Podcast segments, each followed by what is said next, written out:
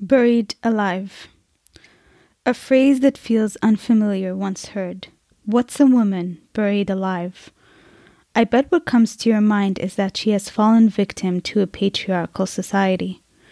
But before we get to the story of the woman buried alive, let's recall the day when we were walking in Al Rumel Street, one of the most popular streets in the Gaza Strip, and one of the very few places that people of Gaza could visit, aside from the sea. I regret to say that a 16 year old girl was killed by her father, who also broke her sister's hand while trying to defend her. The other girl ran away to her uncle's house and left her sister to be beaten by their father. The girl died as her father kept beating her so hard.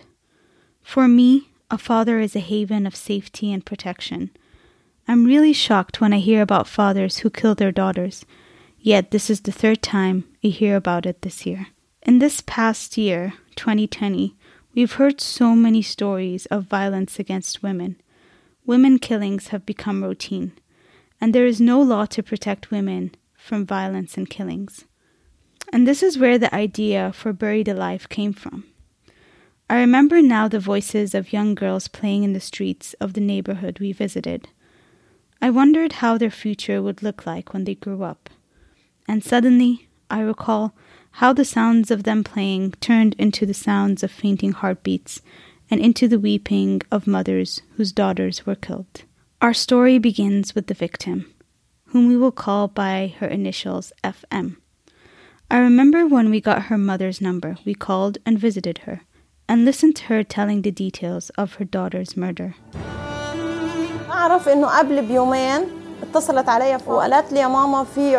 Two days earlier, she called me and said my cousin is getting married and I want to go to the wedding, but my father says no. I begged my grandma to come and take me to the wedding. I told her, God willing, you will go. She said, Mama, come and see me. It has been a while and I miss you. As the girls grew up, they started looking for me, their mother, and they tried to contact me, but they were forbidden by their father. They can't ask or look for me, or even see me. I used to tell her it's okay. One day you will get married, and we will visit each other as much as we want. What can we do? This is our destiny. Pray to God. She called me from time to time to tell me her news and share what bothered her. On the day of her cousin's wedding, she said she wanted to go. She had never been to a wedding before. She never felt the joy of it, like other girls did. She was never free to come and go as she pleases.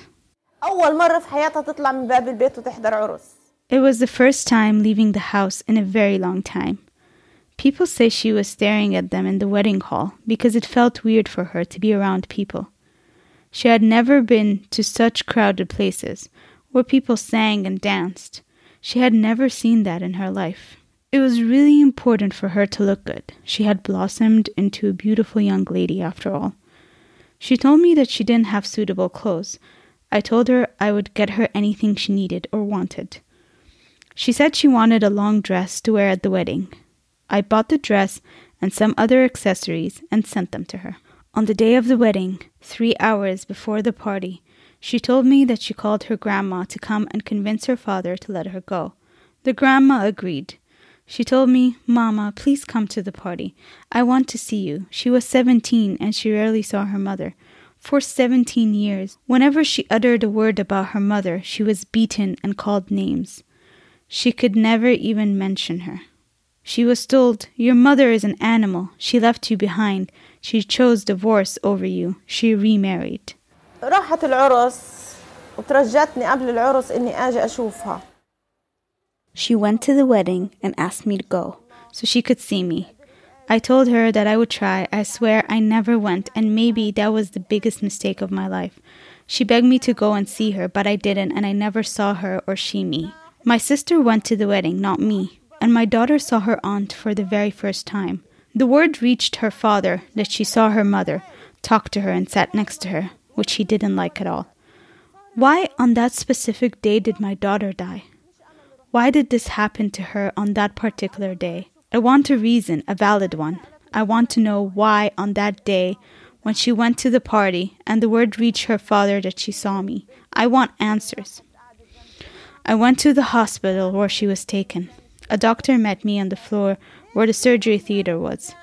She asked if I was related, and I said I was her mother. She then told me that she had died.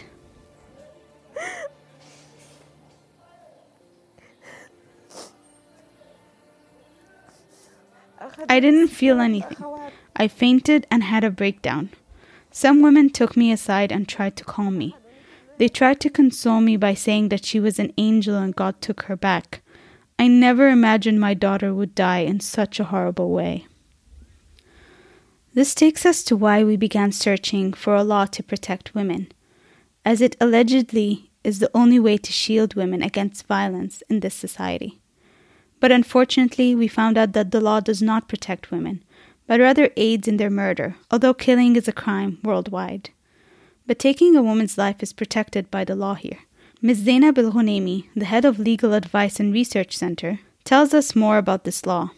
She is trying hard to get the family protection law approved, but faces enemies right and left. She says, يعني هي كل الجرائم اللي واردة في قانون العقوبات سواء قتل سواء جرح سواء أذى جسدي سواء كل هذه القضايا مرتبطة تنطبق على الرجال والنساء بغض النظر دون تمييز Legal punishment for killing, wounding, or causing any harm is fixed and does not discriminate between men and women.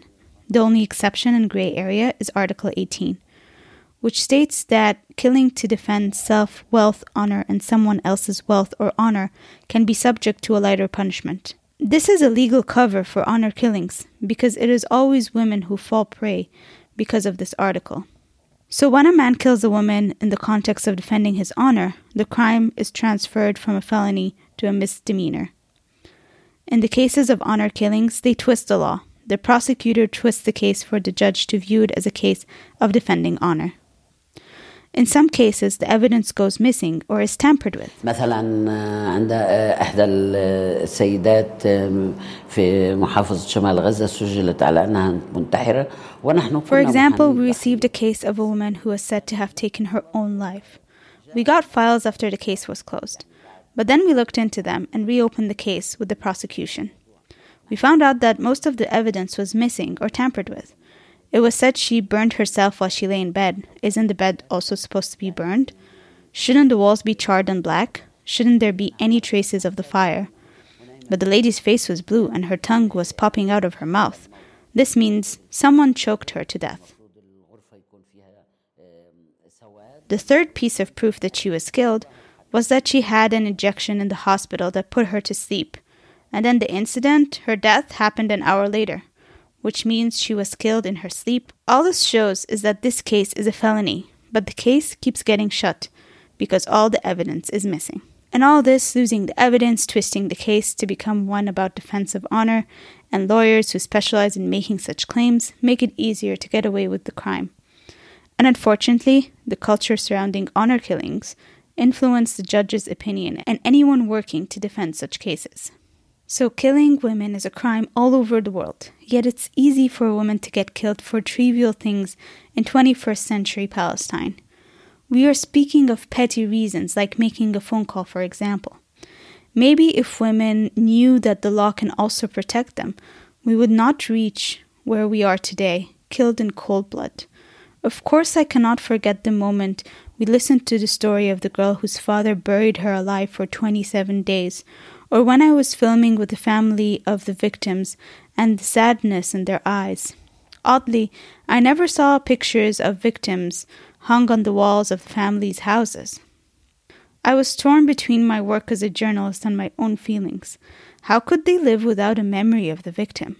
How could they reconnect with them and keep their memories alive? And I remember after two days of filming and reaching out to the family of the first case, and the physical and emotional pain they were enduring, how they withdrew their consent. We could not air anything about her, and I thought for a second if we were on the right track, and whether all the families would also do the same. Fear of stigma and social backlash when a victim is killed is one of the reasons why the rights of these women are lost, because simply their murder is categorized as an honor killing. This episode was produced by Reema and Soat.